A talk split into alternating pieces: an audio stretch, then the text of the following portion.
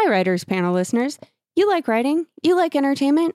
Well, we've got another Forever Dog podcast that involves both those things. I'm Lindsay Katai. And I'm Kelly Nugent, and we host Public Domain Theater, a podcast of highbrow readings and lowbrow commentary.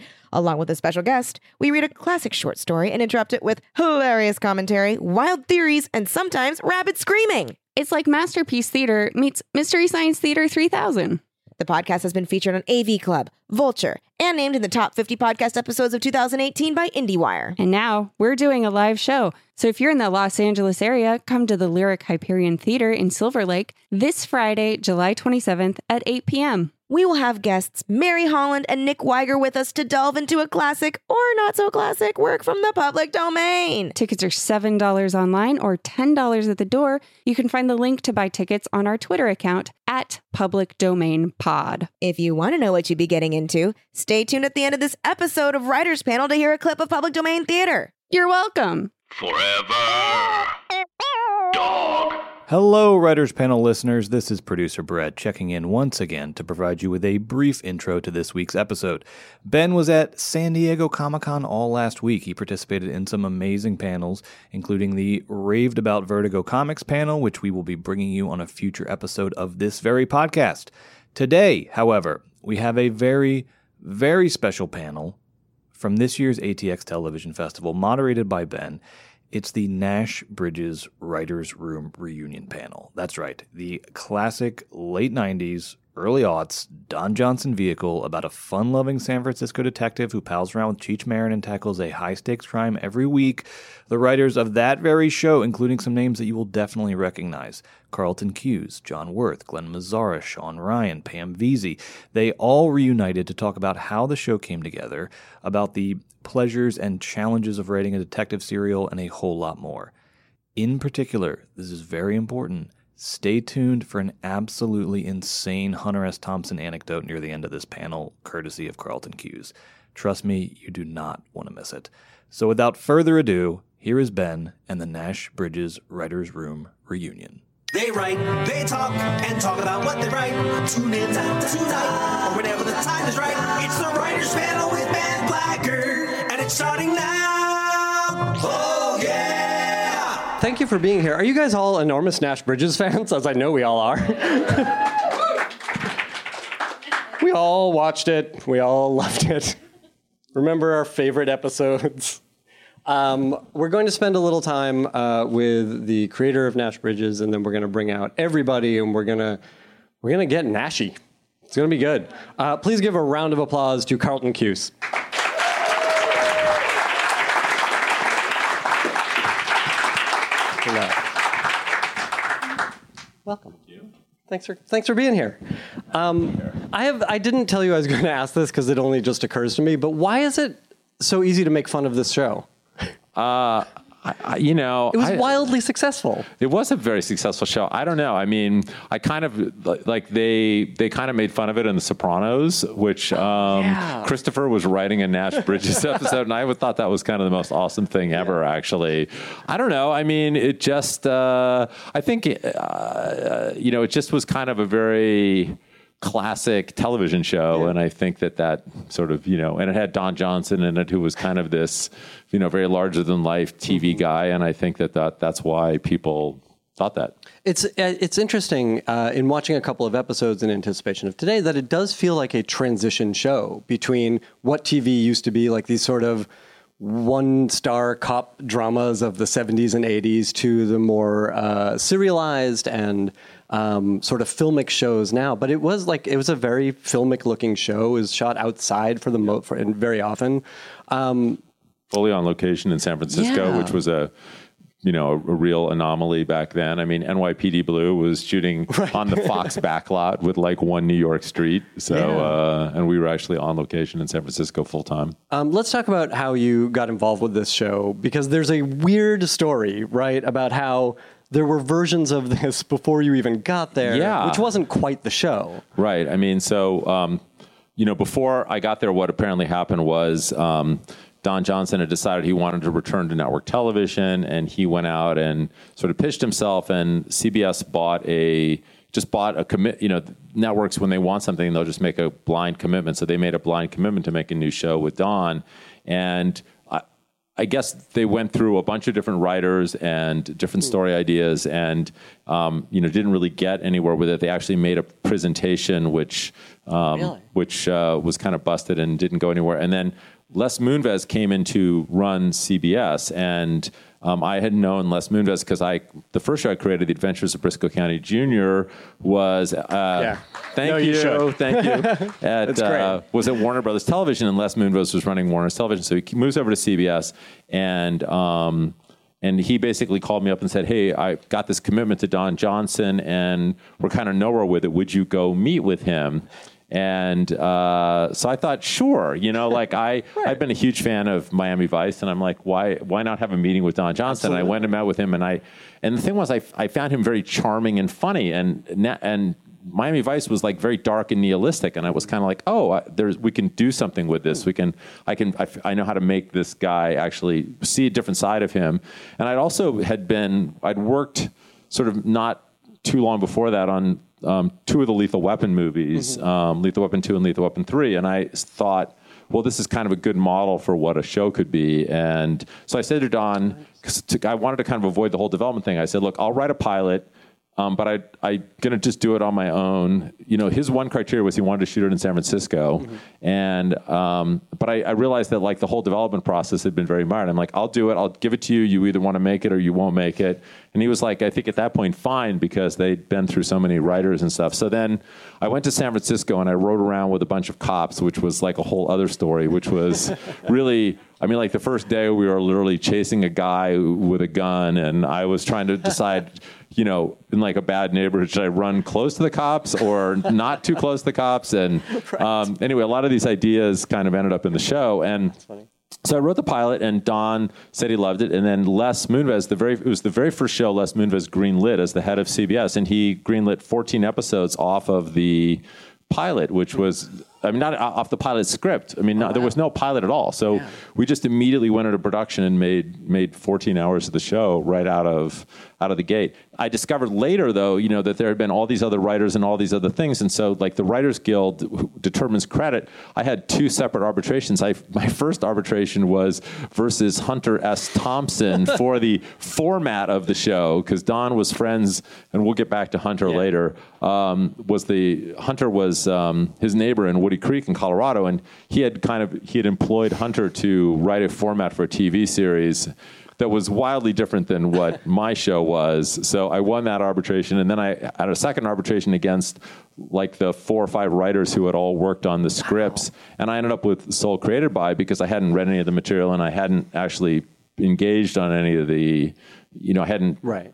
I had just come up with my whole new thing. You, so, yeah. so that's what happened. And that's then funny. Suddenly, you know, we, I finished the script, and Don said he wanted to do it. Les greenlit fourteen yeah. episodes, and boom, we were off. Now you have to make fourteen episodes exactly. of T V with yes. the expectation that you'll be, be making more. Yes. Um, was John Wirth the first person who was brought in? Was he? I knew he had been sort of in. He had worked for me on on um, yeah. The Adventures of Briscoe County Junior.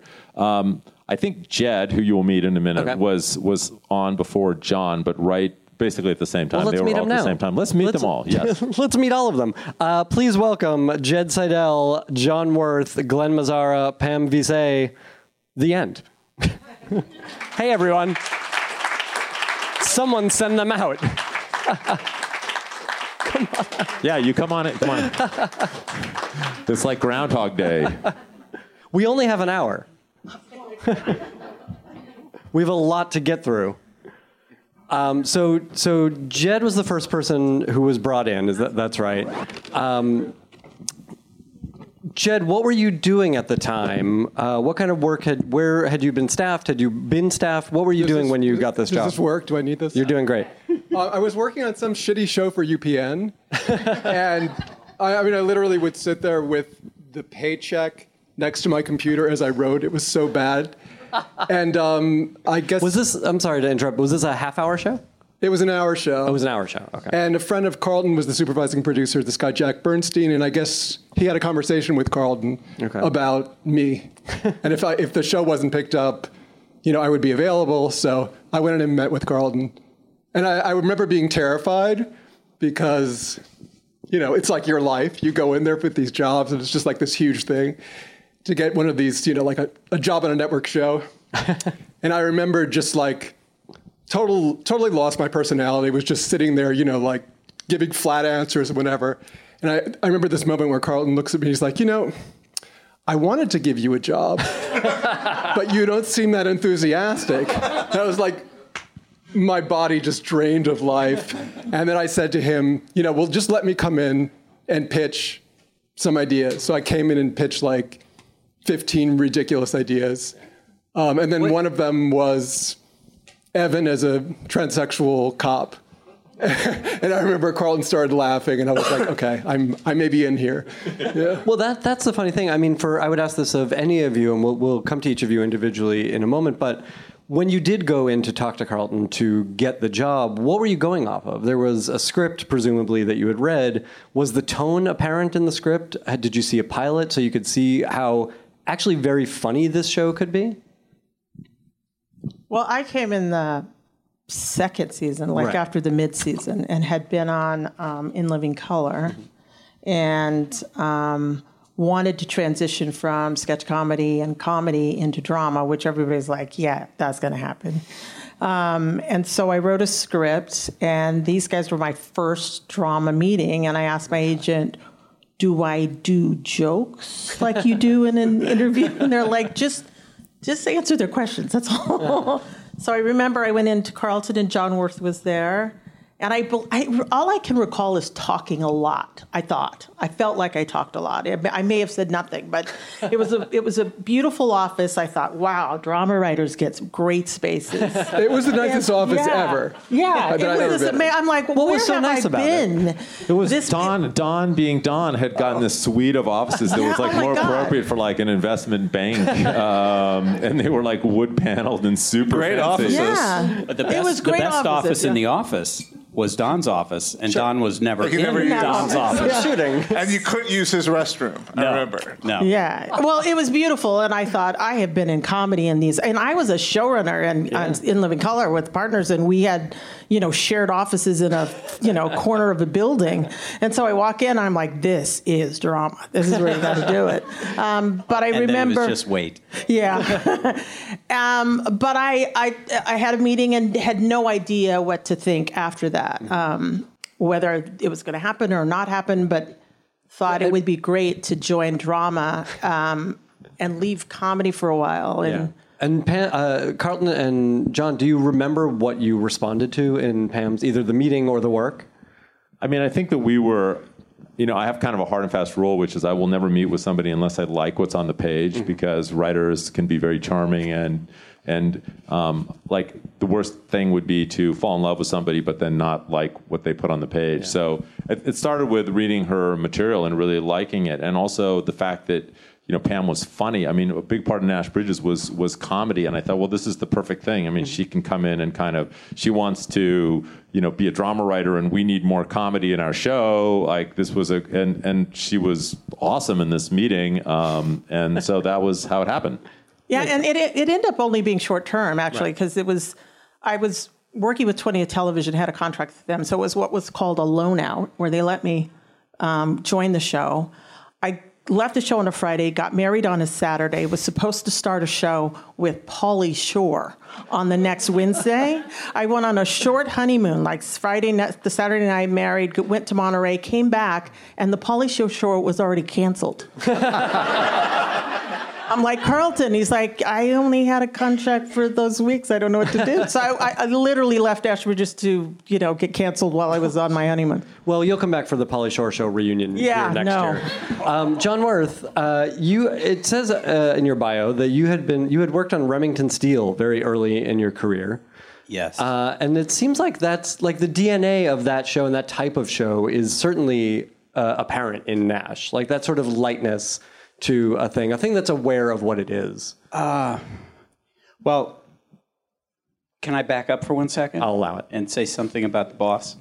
Um, Carlton has an uncanny ability. I don't know if you were born with it or how, where it came from, but he can recognize um, writers off the page. And it's a very, very difficult thing to do, because when you're reading a script, a lot of times you're not even really entirely sure who wrote the words that are on the page that are credited to the writer you're going to meet with. Um, I've never seen, honestly, I've never seen anybody with the skill that you have in identifying writers. Um, and what they're good at. And what they're good at and promoting them. I mean, everybody here has gone on to have, you know, wonderful careers. And we all, when, when we started, we were certainly not where we are now. And I think it's a, a credit to you. I, I'm not trying to brown nose you, but honestly, this is the truth. Um, and so um, I've always tried to do that as I've gone forward in my career, and have failed miserably pretty much every time. But um, to your question, um, I had nothing to do with with the pilot or what was in the D N A of the pilot. I came on um, at the, I think you guys were doing the twelfth episode maybe when I came in.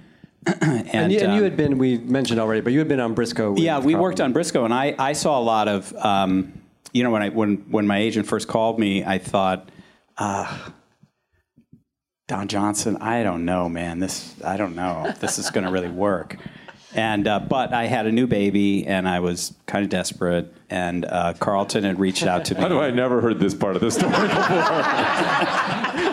That's this is what we're going to do here today. Yeah. Um, and um, I'd like to be sober now. Is that okay with anybody? Just um, so. Um, So I thought, okay, you know, I'll go talk to Carlton. I read it. I read the pilot, and I read a couple other scripts, um, and saw some, a couple episodes, and I thought, hey, this is not what I expected it to be. And um, you know, Jed was saying he's been watching some of the episodes, and uh, they're they're very entertaining, and um, all the stories that we shared um, behind the scenes, uh, those stories are. are you know also entertaining. But what ended up on screen is very entertaining, and I think it's. We used to call it Cuseian, or we had all these names for, you know, the way things worked. But uh, there's a lot of, it's very Cuseian in nature, this show. You know, it's very kind of loopy and sort of like him. We're, yeah, and we're going to dig in on what that means in a moment. But let's let's talk to you guys. Uh, Sean, you had also been in Half Hours. Is that right? Well, I was trying to be in Half Hours and having difficulty. I'd won a comedy playwriting award uh, that yeah. brought me out to L A, and so I thought, oh, well, the next step is to be a sitcom writer, and I must have written a dozen sitcom spec scripts. Uh, and I got a little freelance work, but I could never really land on a on a sitcom. And I think ultimately I decided it was because maybe I wasn't the best hard joke writer, and I thought showrunners were looking for hard joke writers, you know, to bring in at the lower levels. Um, but I did get... You know, the, I think the script that they read that got me the interview was a Larry Sanders Show spec oh, really? script that I had written. Um, and and so I was going out for meetings for sitcoms and for dramas, just trying to land anywhere. And I remember getting uh, the call. And I had two shows I interviewed for within a week of each other. And one was Buffy the Vampire Slayer with Joss Whedon. And I think I found out, like, right before I went into the Nash meeting that I did not get that job. And so I was a little like, ugh. But I did have a little uh, cheat sheet. Some agent, uh, I think maybe represented you or you or somebody, and I told my agent, like, what your favorite episodes of the show were. And I was able to get V H S copies of, there were like four episodes. It was like, it was like... Uh, The, the Super Bowl ring episode, and there was a couple others. And so I I'd seen...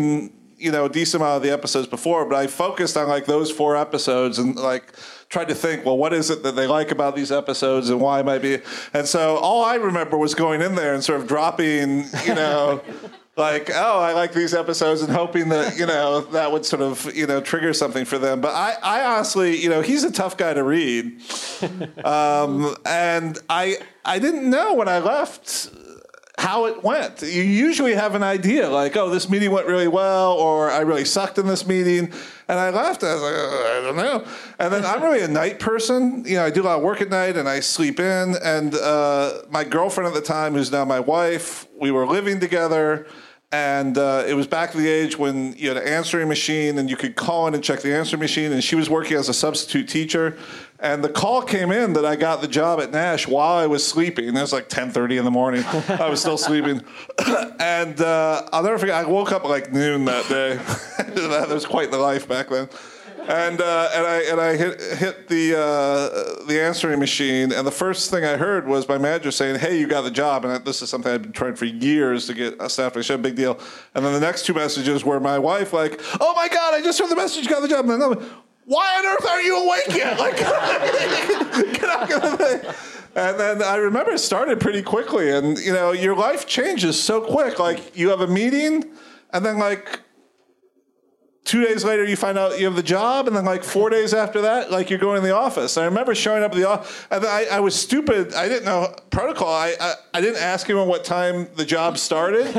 So I was like, well, most people, you know, most things start at nine. So I showed up at the office at nine. The doors were locked. Nobody was there. Like, I just waited in the lobby till like people showed up around ten. Tried to make it no big deal, like I hadn't been here that long and everything. Um, I didn't know that. I didn't know that like in Hollywood. Things tend to start around ten that night. So that, so that just shows you how green I was to all of yeah. it. And then, you know, and then all of a sudden I'm in the room. It changed my life, and it was the next three years of my life, and I, I learned so much from these guys. Yeah, well, and we'll pick up there, because I do want to hear about those specifics of being in the room. But can I just uh, say about yeah. after uh, that meeting, um, Carlton very generously and um, basically taught me how to be a showrunner and stand on my own on that show. I mean, every...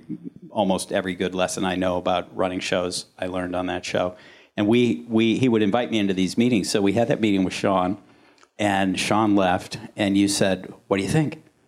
I said, "I don't know. He's kind of scary, isn't he?" I, mean, I was like, is this guy a motorcycle gang or something? Like, what? I mean, it was so... I was terrified. Good Lord. Uh, Glenn Mazzara, uh, was this your first gig? Yeah, this, this was my first thing. And I think the theme here is that Carlton's very difficult in an interview. He's very tough to read. So my first interview, I was... I hired I, you all. Yes. But, but, Think but, of the people who aren't up here. You know how the job feels. You, you, There's you just know, this but, but you traumatized us. Did you know this would be a roast? Yeah, so... So my story is, I was in New York, and I was working in a hospital. I was a hospital administrator. I managed an emergency room and I C Us and stuff. So I was ri- learning how to write from there. And I came out and, and was able to get an agent and a manager from New York. So I came out, and I was staying on a friend's couch for, for a summer. And I got, and, and uh, I guess they passed along a script. John read a spec Buffy script that I had written. And I heard that I have a pitch meeting at Nash Bridges. So I was like, okay, what's Nash Bridges? This was season four of the show, by the way. so so I got some, so I got, so I came over, I, I borrowed some videotapes or whatever, and and um, completely did not understand that the show had comedy in it. So I was just thinking gritty cop show. So so I come into the room, and I have, and and I didn't know how to pitch. Clearly, still don't. So I I just had one story worked out, and what they wanted was just kind of bullets, you know. So I come in, Carlton is sitting across from me, and and the sun was going down. So you were just a silhouette. You were just like Darth Vader's voice. Power move. Uh, you were Great in the room, power move. and, and you were you were in the room, and, and you were wearing a hockey jersey and shorts, right? And and, and, and it wasn't really covering everything. So you got to look at that. And I was wearing I was wearing a black suit and tie, because that's what you wear to a job interview in New York. So these guys were like, "Who the fuck is the accountant?" And and we sit down, and and they go, and Carlton's completely thrown and says, "Well, what do you got?" And I said, "Well, I have one case that Nash fucked up on." And he said, "Well, have you seen the show? It's Don Johnson. He's the smartest man in the world." I was like, "Oh yeah, sure. No, I got I got it." So, uh uh, and I just started going through my papers, and I lost my train of thought, and I started panting and sweating, and I started. He was really nervous. I, I was having a, a panic attack. So finally, Carlton said, "Can we get him some water?" And, and they brought me into John's office and put me on the couch, and like got me some ice water. Somebody loosened my pants. I'm not sure what, I, what that was about. But but they were just like, you, you're, "Kid, you're trying too hard, you know." And I just felt like, "What am I doing here? I don't deserve to be here. Go back and work in the hospital basement." So so John pulled off. Uh, you had a um, a book of I Love Lucy. Um, um, you, you know, like story episode episode guide, right? For I Love Lucy. And you said, "Look, it's T V. It's been done before. You just take a book like this, go through, find something, and then twist it." So basically, that's what I've been doing ever since. so, so you also said, "Are you said, happy with where yes, you are now?" Thank you very much. I appreciate the advice. But then they had incredible mercy on me, because they said, "Look, Here's the premise of the show, is it's heightened, and he is Batman, and this is Gotham City, and you got to bring us somebody that only somebody could take, that only Batman can take down. And just bring us one-liners. So I came back the next week. I had thirty of them, and and and they bought one, and and uh, you know they. Uh, I was going to get a script fee or whatever, and that was enough to move my family to Hollywood. So I, I owe everything to their mercy, because they, they could have gone another way. That really could have gone another yeah. way. Um, so once you're all in the room, Carlton, how you know you had run Briscoe. Um, what did you take from that experience in show running, and like, how do you like to run a room, or how did you like to run a room at that time? I mean, I, you know, I, I think that I love nothing more about my job than working with other writers. That's the thing that gets me up in the morning, that makes me want to keep doing this. And, you know, there's nothing that's more exciting. I mean, I would just look forward to going into the writer's room every day, because there'd be funny stories and antics and, yeah, you know, and sometimes the work was really fun. Sometimes it was really hard. But, you know, I, I, I try to be very inclusive. And we also, like, we break out all the story. And, you know, and I, I kind of view the writing process as being a very collective one, that, you know, it's not about any one script or anyone. No one can really be possessive about any one script. The show will work if everybody's invested in all the stories and all the scripts. And so, you know, we sit around the table and and. And uh, John Wirth would do uh, the writing on the board, his beautiful penmanship, and we would write in incredible detail. The you know we'd work out the episode in, in very, very detailed form. And by the time this the board was done, you know that episode was fully baked. And um, so we, you know, I I, I I don't. It's hard for me to sort out exactly when I picked up what lessons about what I do along the way. But um, um, I, I will say this that. Carlton had a lot of other responsibilities than being in the writer's room. If you know what show, you know, he'd have to go take calls from production. He'd be in the editing room. He'd be casting. He'd be talking to Studio Network about various things, budget stuff. And so there'd be a lot of time where he was in the room. And I was always amazed. You know, we would work hard. We have the story. We think it worked pretty well. And Carlton was just amazing about coming in and for the next hour being able to say, that's great, this works, but you've got a sort of hole here, and you should fill it with this. You should do that. You should do that. Um, I thought he was a magician. I, I just c- couldn't believe it. Um, I, I've learned that, A, he is a magician. He's amazing. B, also, it's always easier to come in and sort of critique. I've learned that since I've become the guy who's now down in the room that, that comes in the room. And the, the people are, oh, wow, you did that. I said, well, no, Carlton did that. Joss Whedon did that.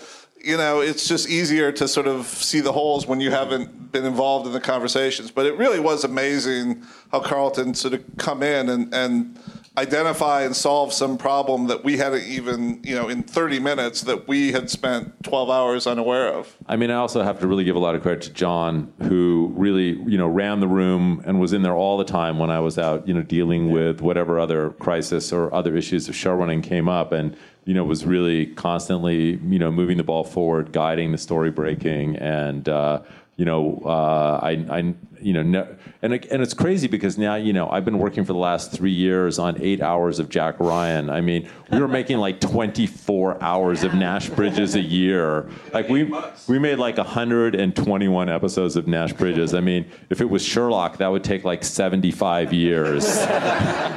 um, and like, you know, there's just no way that. that I could have done that without, uh, with, you know, without all these guys, and, you know, p- particularly John, who really was... John, John for me, sets the standard. Of yeah, running, running a room. He seriously does. He, a- anytime that I've been put in the unfortunate position of running a room, I, I always think of you. well, and like I to, try to do it like you. Thank you. I'd like to hear more about that for all of you who were in the room for all those hours during the day when stories were being broken. Like, John, how were you... getting these people to form a story as a group? And these are a lot of, you know, great minds, um, great personalities. I just want to say one thing first. Um, there's a lot of great Nash Bridges stories, and we tell them all the time. And people have said to me over the years, you know, have you have you ever thought about writing a memoir? Have you written any of this stuff down? I said, have you seen Nash Bridges? Because everything that happened to me in those six years is on film as having happened to Nash or Joe, and every single one of us up here would come in with some insane story of something that happened to us, and Carlton would go, That's a great story for Joe. Well, let's you know, let's get into and, some of that. I'd like to hear what some of those stories were. Well, I was watching an episode the other night um, where Cheech and his wife Inger um, were in bed, and they had rats in the in the uh, attic, and um, and we had had at my house a lot of trouble with rats, and uh, we hired this guy Rudy the Rat Man. And my daughter was so enamored with Rudy the Rat Man, who had been smoking a little too much of his own juice that he put under the house for the rats, you know? And uh, I was, I just thought, oh, man, this guy's really a weirdo. But my daughter followed him around like the Pied Piper, you know, all over the place. So, um, and I think you had yeah, some I kind had, of rat issue at the same and time. Then, and then one had... Um, Like the, the guy set some traps and then it, they caught a rat and then I couldn't reach the rat man. And so the thing was rotting in my attic and I couldn't get the guy on the phone to come back out. So yeah. I had to go up in my attic and I think it was actually in the crawl space and I had to like crawl like under my house to try to find this trap and dispose of the rotting rat myself after like four days of no return calls when Hilarious. The smell was unbearable. So, yeah. so these all, you know, basically, when you're making twenty-two hours of television a year, everything that you do ends up in the show because yeah. you just you just run through ideas, which is why like one hundred episodes into Nash, Nash was like doing a case with a chimpanzee. Like anything you could think of.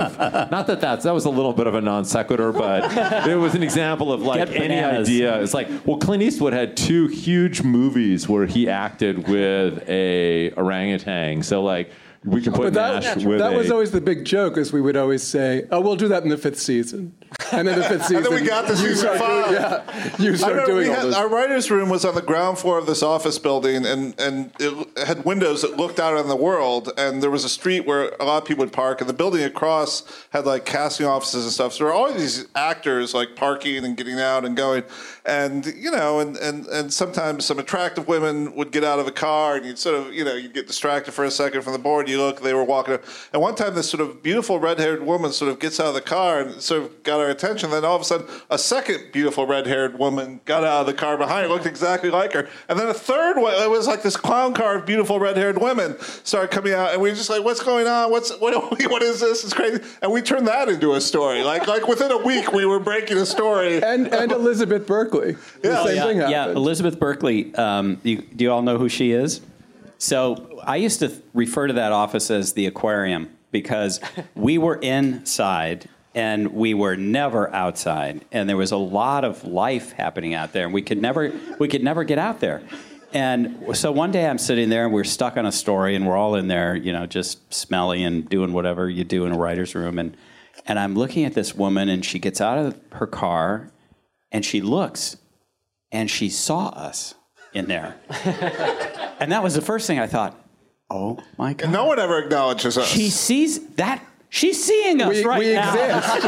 There's an entire and, wall of glass. It's not that know, hard to look through glass. But then no. she starts walking up toward the to building. Us. And I'm and I'm going, oh my God, holy shit, she's coming up to the window.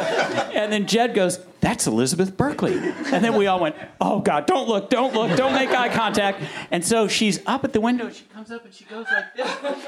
And she starts talking to us like, I can see you. And then about three seconds later, Carlton is outside walking up to her, and I went, he got out. How did he get out? He's out there, there with her. There was an emergency exit that we never used. That, that all of a sudden Carlton used. It was like it out was there. Just there. It sounds like finding Did she come in and she talk did. To us She for, came into like the writers' room. I think we put her on the show. Didn't we did. We? No, she was on the show. And uh, she was really ballsy too, because she just came in and she was just chatting with yeah, us. She'd like a job. Yeah. yeah. Well, we'll put you in the show.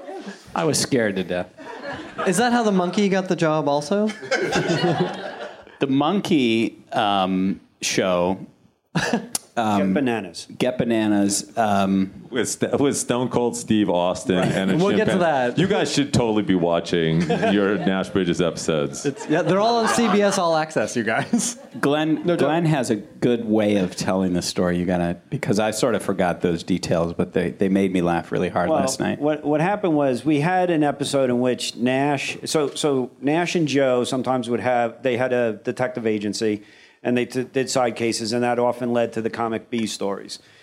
So they were babysitting a celebrity chimp named Bananas in this particular episode because we wanted to do some comedy for Don. And, and, and for some reason, we spent weeks watching every chimpanzee movie, Dunstan Gets Loose or whatever it was. We, we And so we did our research and we write this episode. And the episode was, the last scene of the episode was supposed to be that um, Bananas, who everybody thought was male, was really female and has a crush on Nash. And is upset that now the case is over and Nash is going to leave and they're going to break up. And so Nash has to have a scene where he's like, look, we're just two different people. We come from two different worlds. This isn't going to work, right? So just as we're about to release the script, someone, one of these guys got nervous that Don thinks we're going to, we're making fun of him, like having this scene with this, this chimp. So they wrote it to that it was Joe. And Joe was going to have this scene and Nash was going to get some jokes at Joe's expense, but Joe was going to get the breakup scene. So then we get a call that Don's on the phone and he wants to talk to all the writers in the room. And that very rarely happened. I think it happened once or twice or something when I was there. And uh, so everyone gets in the room and Don gets on the speakerphone and he goes, what fucking show are you motherfuckers writing? That monkey loves Nash. So we changed it, and it worked. It played. It was very tender. And the little chimp hugs him, and he gives a kiss on the cheek, and it was so sweet. And it was like, Don made it work. Yeah. Yeah. I mean, it's really, I'll say, like, you guys knew where to put Don Johnson. He... Th- He makes this show in so many ways. Like another actor could not pull off can, can, both can the I, comedy and the, the uh, sort of cop agreed. Stuff. And he really had some acting chops. We had some yeah. scenes where like his daughter was was injured. We had a scene where another cop was killed, and, and he really can go there. I mean, he's yeah. a really wonderful actor. But I want I want to just kind of riff from this to something you were Absolutely. Asking before, because I think the most important lesson I took from this was something that the the two of you that everybody impressed on me. Was, you know, it's Nash Bridges, and this is really the heart of T V. It's cool people doing cool stuff every week. And and people tune in to watch Nash Bridges kick ass and be awesome and funny and charming.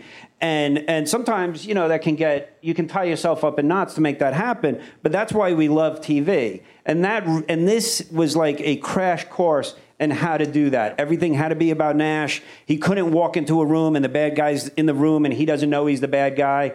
So we created a scene where he would say, look, bad guy, your ass is mine. We call the scene, your ass is mine. and then, and but I'm going to go off, have some fun with the chimp, and I'll come back and arrest you in two two acts or something, something like that. But but you really, like the heart of T V that I learned was really from writing this show and was from the structure that you put it together in the room. It was learning to do a Star Vehicle show, because yeah. I remember you had written a document, Carlton, that I was handed to read before I started the job. And and I think in the first paragraph, it said like in all caps, this is not an ensemble show. Mm-hmm. Like, you know, this this is a star vehicle for Don Johnson. The idea is, you know, people love Don Johnson and we're going to give different versions of the Don Johnson they want to see each week. And we have to find the variety in that. We have to find the thing. But it, it always sort of stuck with me. Then even, you know, a show that I'm doing now, SWAT, you know, I, I think in those terms with Shamar Moore.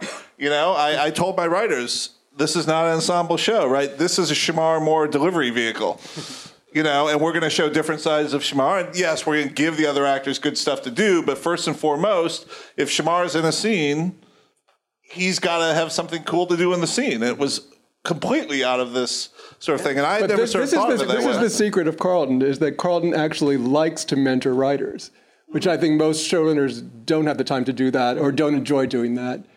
And Carlton, I think, actually takes pleasure in doing that, which is a writer, you know, especially if you're, you know, a new writer or a young writer. Is, well, I, know, I had amazing. heard, because I did not get that Buffy job, and I heard later how hard it was on those shows to sort of prove yourself. And I ended up thanking my lucky stars afterwards that I did not get that Buffy job and that I spent my first three years as a steady professional writer working for these writers, because I don't think I would have had nearly and, and the success I've had. Well, then I was able to go work for Joss afterwards, but it took the three years of learning how to be a professional writer that, you know, I would not have succeeded starting off on Buffy. And I was able to, you know, do okay on Angel afterwards because I had this stuff. And and by the way, it wasn't always uh, it wasn't always professional writing stuff. I'll never forget one day, you know, John's in the middle of doing something, and then he just sort of turns to us like like mid thought. He's like, "Do you know what the secret to getting rich in Hollywood is?" We're all Like, this has nothing to do with the story. What's he doing? And then he just goes to the board and writes, "Don't get divorced." Really? Which is something I have thought about all, all, all, all the time. I think I'm I, getting I this think info I said, now. Stay, I was stay married. Stay married to your first wife. Was that what was, uh, and I, I still am. I think the twenty only, years later. The only mistake so we, we made with you, Sean, was giving you that office with the big shelf where you could sleep. What? Because once we did that, somebody go wake up Sean, tell him the writer's room is in session. Uh, maybe I, I, you never even went home. I'm not sure for a few I, days there, because you would write at night, right? I would write at night. There was one or two nights I think I slept over in the office writing, because uh, at a certain point we had a baby and, you know, not the biggest yeah. house. And, and, and I would just say, uh, you know, if I'm going to get this script done, let me go and sort of... There's nothing more depressing than being in the office on a Sunday when no one else is there and you're trying to bang out a script that's due Monday. Yeah. Um, because as I was complaining last night at dinner with John, uh, we didn't have a lot of writers on that show. You know, it was only six or seven, and and we could never leave the room. So when you had a script due, you would have to write it at night or on the weekends. You wouldn't be able to use the sort of workday because you'd still have to be helping break these other stories. So there were a lot of weekends for me at the office, you know, trying to crank out the script that was due. Yeah, yeah. Uh, Pam, yeah, I, I was going to say I agree with Sean about the lessons learned, because I came from comedy. And the way comedy worked is someone said one really broad stroke thing, everyone laughed, and that was an episode. Then you went off and wrote it, and then the room sat together and you pitched jokes day after day, and you rewrote every single day. So it was a completely different um, format for yeah. me when I walked into this room. And I remember uh, we were breaking all the stories, so we broke, I think Jed's was first, and then another writer named Reed. And John would use different colored pens as you went through your story. But by the time they got to my story, my story was like black pen, black pen, no red, no gray. And I kept screaming, there's no colors. There's no colors. We need more colors, because colors represented other sides of the story. Yeah. But that was, it was such a lesson in breaking down exactly what happened. And had I been anywhere else, and that's still the method I use today. That's wow. the only way I do a room. I, you know, you go to the board, you write with colors, you break your story. And I can't imagine, when I hear of other shows where you walk in, you pitch an idea, and you go off and write an outline just for your producer, and they'll tell you if you made, you got it done. It scares me. I could not, I could not even work on that kind of show. Yeah. So this was my only example and my only lesson on how to break story. Yeah, yeah. Well, well, going back to the question you asked earlier, um, everybody on that staff could write an episode of Nash Bridges, mm-hmm.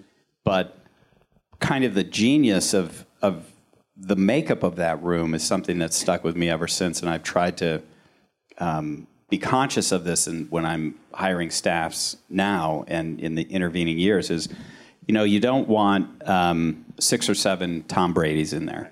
You you know you need a quarterback. You need uh, somebody who's going to run the ball. You need somebody who's going to block for you. You need somebody you know, or if you want to use baseball, you need one shortstop, one second baseman, and. And that's the reason why I felt um, it was so uh, important that everybody be in there all the time, because Jed's perspective was different from Sean's, was different from Glenn's, Pam, and so forth. Um, and so everybody's head going into your story really made your story just that much better. And plus it was more fun with everybody yeah. being in there. But when I look back on it now from this standpoint, it was a little bit of cruel and unusual punishment to force people to be in there all the time and not give them any time during the workday to to write a script. Um, it was very, very difficult. It was, it was probably necessary, because one thing during twenty-two hours, and that was only twenty-two hours. But those episodes don't yell were, at me. I mean, you know, those you episodes were filmed in seven days, which yeah, meant that we days. needed to break a new episode every seven business. You know, now most networks, almost all shows have at least eight days yeah. hours to do. Back then, it was like seven days, and I mean, it was a machine that needed those pages, and and we didn't have. You know, I've got eleven writers right now in SWAT. We had six. When I was there, you know, so so I think we, I think you did what we needed to do on that show to make that show work. Uh, I want to ask about a couple of specific things. Uh, do you all have questions? I'm going to come to you next. Yes? Yeah, a couple of questions? Okay. Um, the things I, I specifically want to ask you about. First, uh, you mentioned Stone Cold Steve Austin uh, appeared a number of times on the show.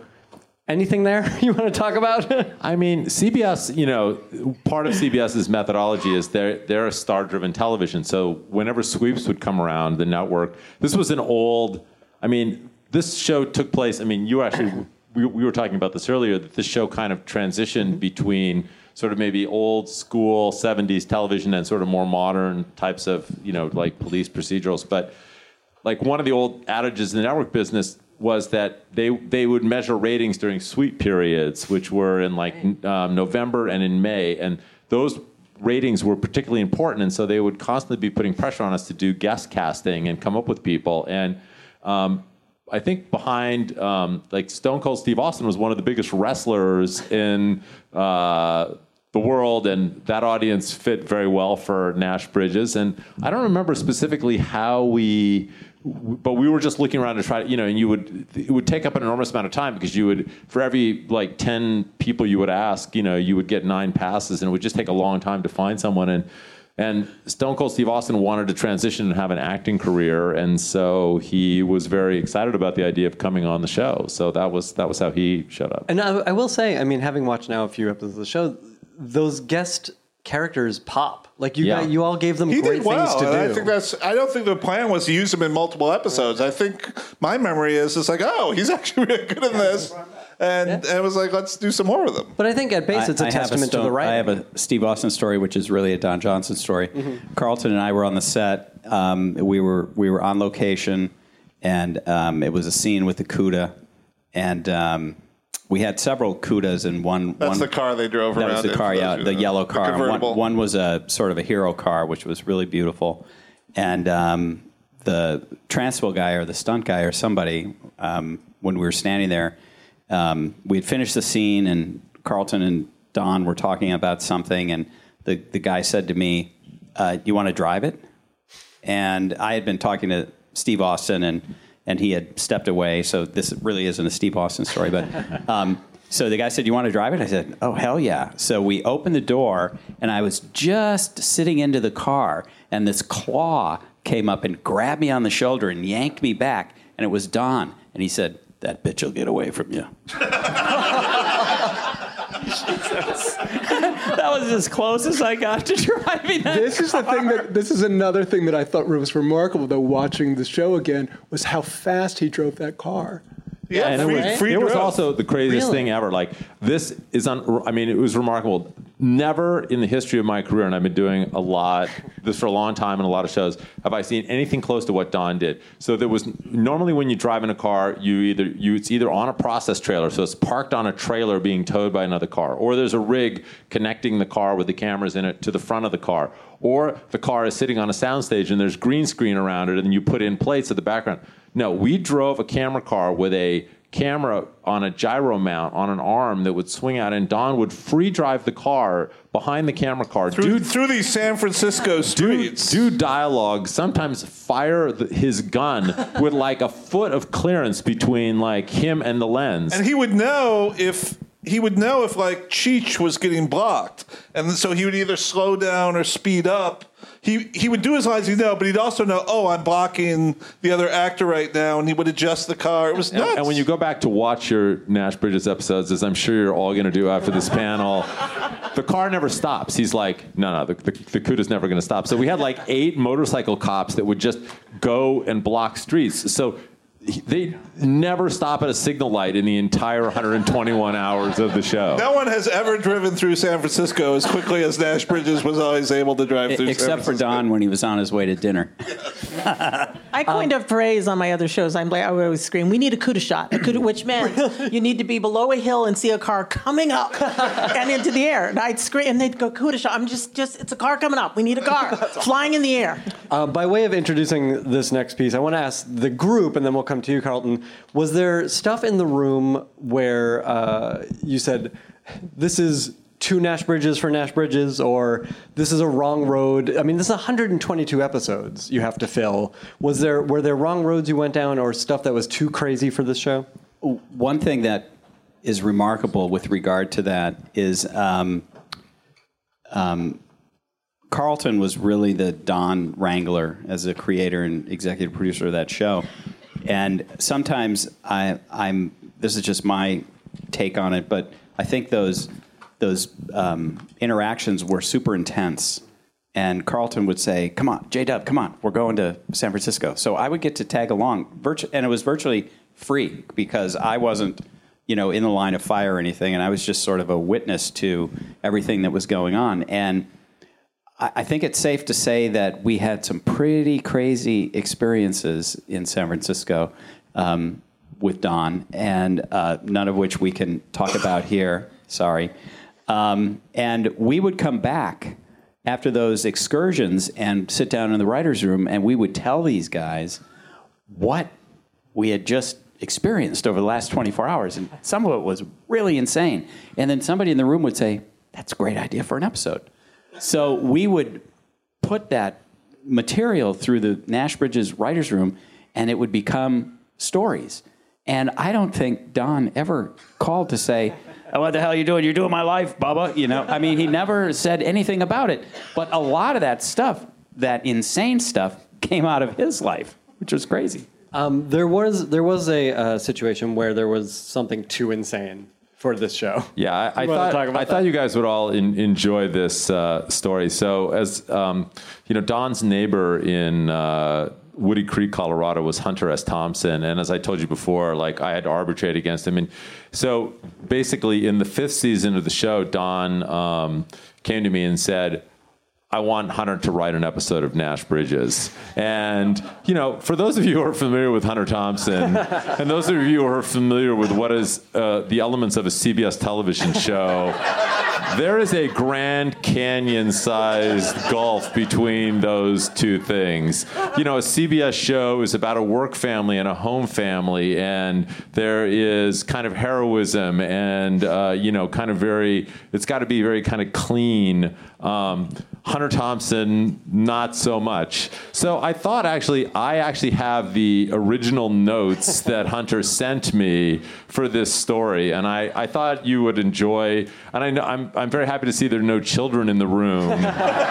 um, so I am going to actually I'm going to sort of walk you guys through a little bit of this. I'm going to sort of skip around because, um, well, for a variety of reasons. Um, so. Um, This this was the so, you know, and this was like, you know, Don, it wasn't like, you know, could you have Hunter write an episode? It was like, no. So so Hunter, she says, "I'm gonna have Hunter send you." Uh, we commission Hunter. We you know he's basically like, "I'm gonna have Hunter send you the pages that you know," and he says like, I, "He sent them to me. It's great. I'm gonna send them to you." So this is what I get. So. The the show the episode is supposed to start with this suggested voiceover. "The first time I saw the boob doctor was when my daughter brought him home and showed me his latest handiwork. Jesus, the freak had done something horrible to Cassidy's tits." Cassidy was his daughter in the show. "They were long and pointed like torpedoes, and her nipples were bright red and swollen around the healing flesh. Oh, God, I screamed, you goddamn murdering quack, I'll kill you. Then I kicked him in the balls until he blacked out and went blind from pain." This is where we pick up the story. "It is a hot Sunday morning in San Francisco, but there is no sun. The waterfront is shrouded in a thick, warm fro- fog, which has hung on the city for thirty-three days and nights, driving men mad with unseen fear and delusions. It was a brutal, soul-sapping fog, a deadly weather inversion that strikes California only once every two hundred years. Hospitals filled up with victims of a strange malaria-like disease called ague fever.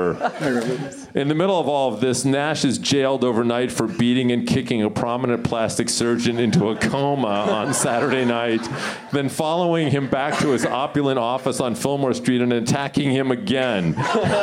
No reason was given, and the newspapers savaged Nash mercilessly, calling him a dangerous thug. Um... Uh, Cheech reaches out. "No, Don, no. He's innocent." Uh, oh, wait, I think I missed the part here. I apologize. Uh, Possibly well, anyway, you didn't. Uh, yeah. Anyway, um, I'm I'm just going on. So so basically, uh, yeah. Cheech Cheech is sort of saying, you know, this the this this doctor is innocent. I checked him out. He says he came over to your place to ask for your daughter's hand in marriage, but you took one look at him and went crazy. He doesn't know what you're talking about. He doesn't even do boob jobs. He's an eyelid specialist. Bullshit, says Nash. He showed them to me like he was proud. He breaks into tears again. And then she told me the same thing. She loved those new boobs. Last night she told me to eat shit and die. Then she told me that my own goddamn father put her up to it. Um, the dirty old bastard told her he'd pay for the operation. And then he gives the goddamn quack a bad check. I'd like to kill the lying old fuck. And then Incident says, I think we should call this episode Family Values. Good Lord. um, just, uh, anyway, at the end of Act One, Nash is left weeping helplessly in the hot fog on the top deck of his barge headquarters while angry winos and terminal victims of the ague fever throw glass bottles, coins, batteries, and random chips of concrete at the hull of his boat. Nash is being pilloried in the Chronicle and all the local T V stations and the mayor and even his own daughter, who now despises him for savagely beating up a famous and socially prominent San Francisco plastic surgeon who has allegedly operated on Cassidy's beautiful breasts.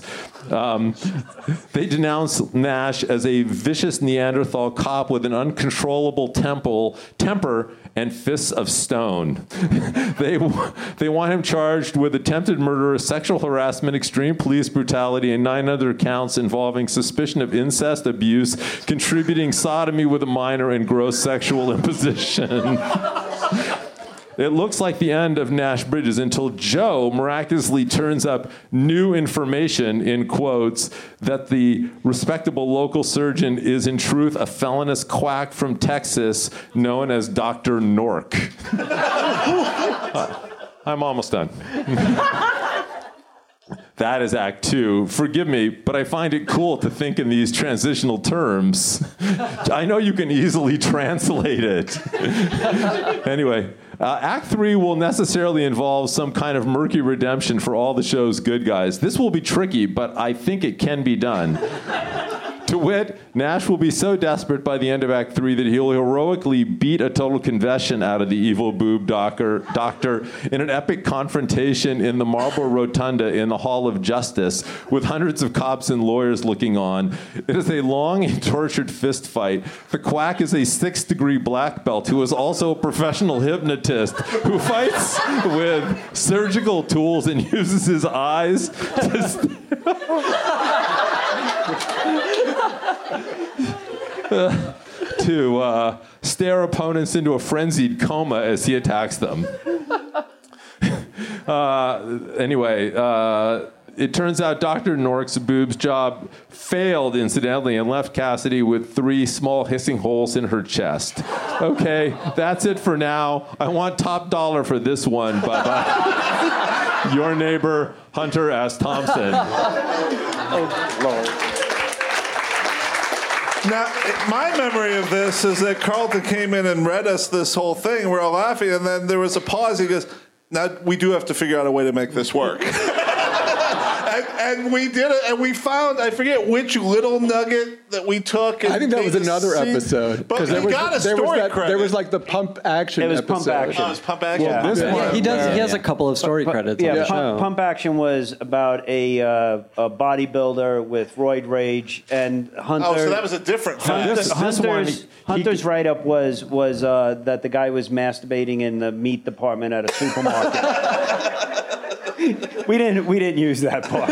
But we I, did do the episode this, uh, about this steroid one, use. This one was where he, he got like a fever. It became quack fever, I think, and he had a fever, uh, yeah, and he had yeah. all these like weird fever dreams or something. I don't. that, that I don't know how sense. We actually bridged the gulf, but we made an episode of television that uh, that has Hunter's name on it that bears no resemblance to the document that I Carlton just read t- to you. He got top dollar. He got paid Writers Guild minimum top dollar for that. Tell him the story of um, um, when we. Uh, We're out at Woody Creek, and we met Don and Hunter. Oh, God. So uh, one more Hunter Thompson story. Um, uh, so t- John and I would go out at the beginning of the some of the seasons to sort of just tell Don what we were doing for the next coming season. And so we were out pitching him the season, and, and Don wanted to take a break. And he said, well, let's go walk. And he had this beautiful ranch, and, he, and we he, he walked us down to this guest house that stood on the property between his ranch and his neighbor Don Henley's ranch, very uh, high-fluting real estate. And he gets on his cell phone, and he's like, oh, you know, Hunter Thompson, Hunter's coming over.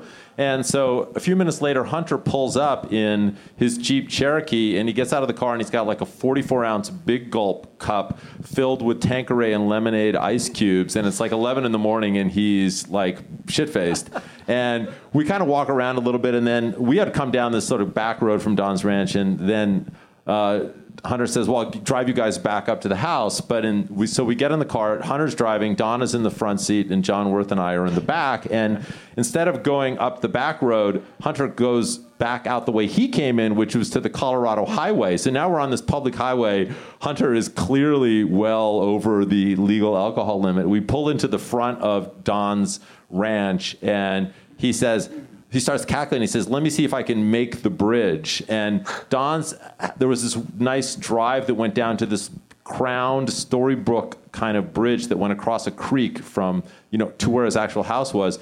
And Hunter starts speeding towards this in his Jeep Cherokee. And he's got the thing floored. And I, I realized that, like, if we actually make it, if we if we make it over the to the bridge at this speed, we're going to just crash into it. And if we miss the bridge, we're going to plunge into the creek. And all I could think about were the news headlines the next day that were going to say, Don Johnson, Hunter Thompson, and two others dead. And then that, that was about eleven thirty in the morning. And um, about five a.m. the next morning, uh, we were in Don's kitchen. He lived in this beautiful ranch house.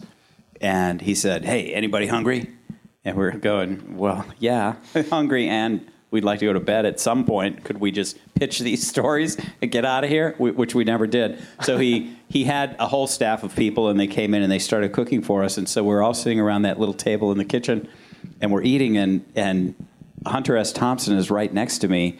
And we had gotten up probably at five o'clock the day before to get on a plane to get out there and everything.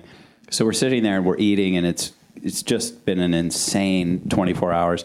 And Hunter S. Thompson looks over at me and he goes, you're scared shitless, aren't you? I said, yeah, I am. Uh, all right, I think we need to get out of here. I apologize. Do they do they need the room? Yeah. All right, that's all fair. Right. We, we'd go long, but they we can't won't. have it. Please give a round of applause to all of our panelists. Thank you for being here. We hope you enjoyed this episode of Writer's Panel, and as promised, here's a clip from our podcast, Public Domain Theater. Please subscribe and join us for our live show this Friday. You're welcome. Oh, man. Ugh. And then, of a sudden, she almost shuddered. It is very wild, she said to Mortimer, who had joined her. One could almost think that in such a place, the worship of Pan had never quite died out. And they laughed at the boring people they were. The worship of Pan never has died out, said Mortimer. Said old dead Mortimer. What is Mortimer doing in town? Seriously. Worshipping Pan. Worshipping Pan. Maybe his voice is like, other newer gods have drawn aside his votaries from time to time, but he is the nature god to whom all must come back at last. He has been called the father He's of like all the gods. Like a weakened Bill Clinton. But most his children have been stillborn. That's what he is. Deathbed Bill Clinton is what he is. D B B C. Forever. Dog. This has been a Forever Dog production. Executive produced by Brett Boehm, Joe Cilio, and Alex Ramsey.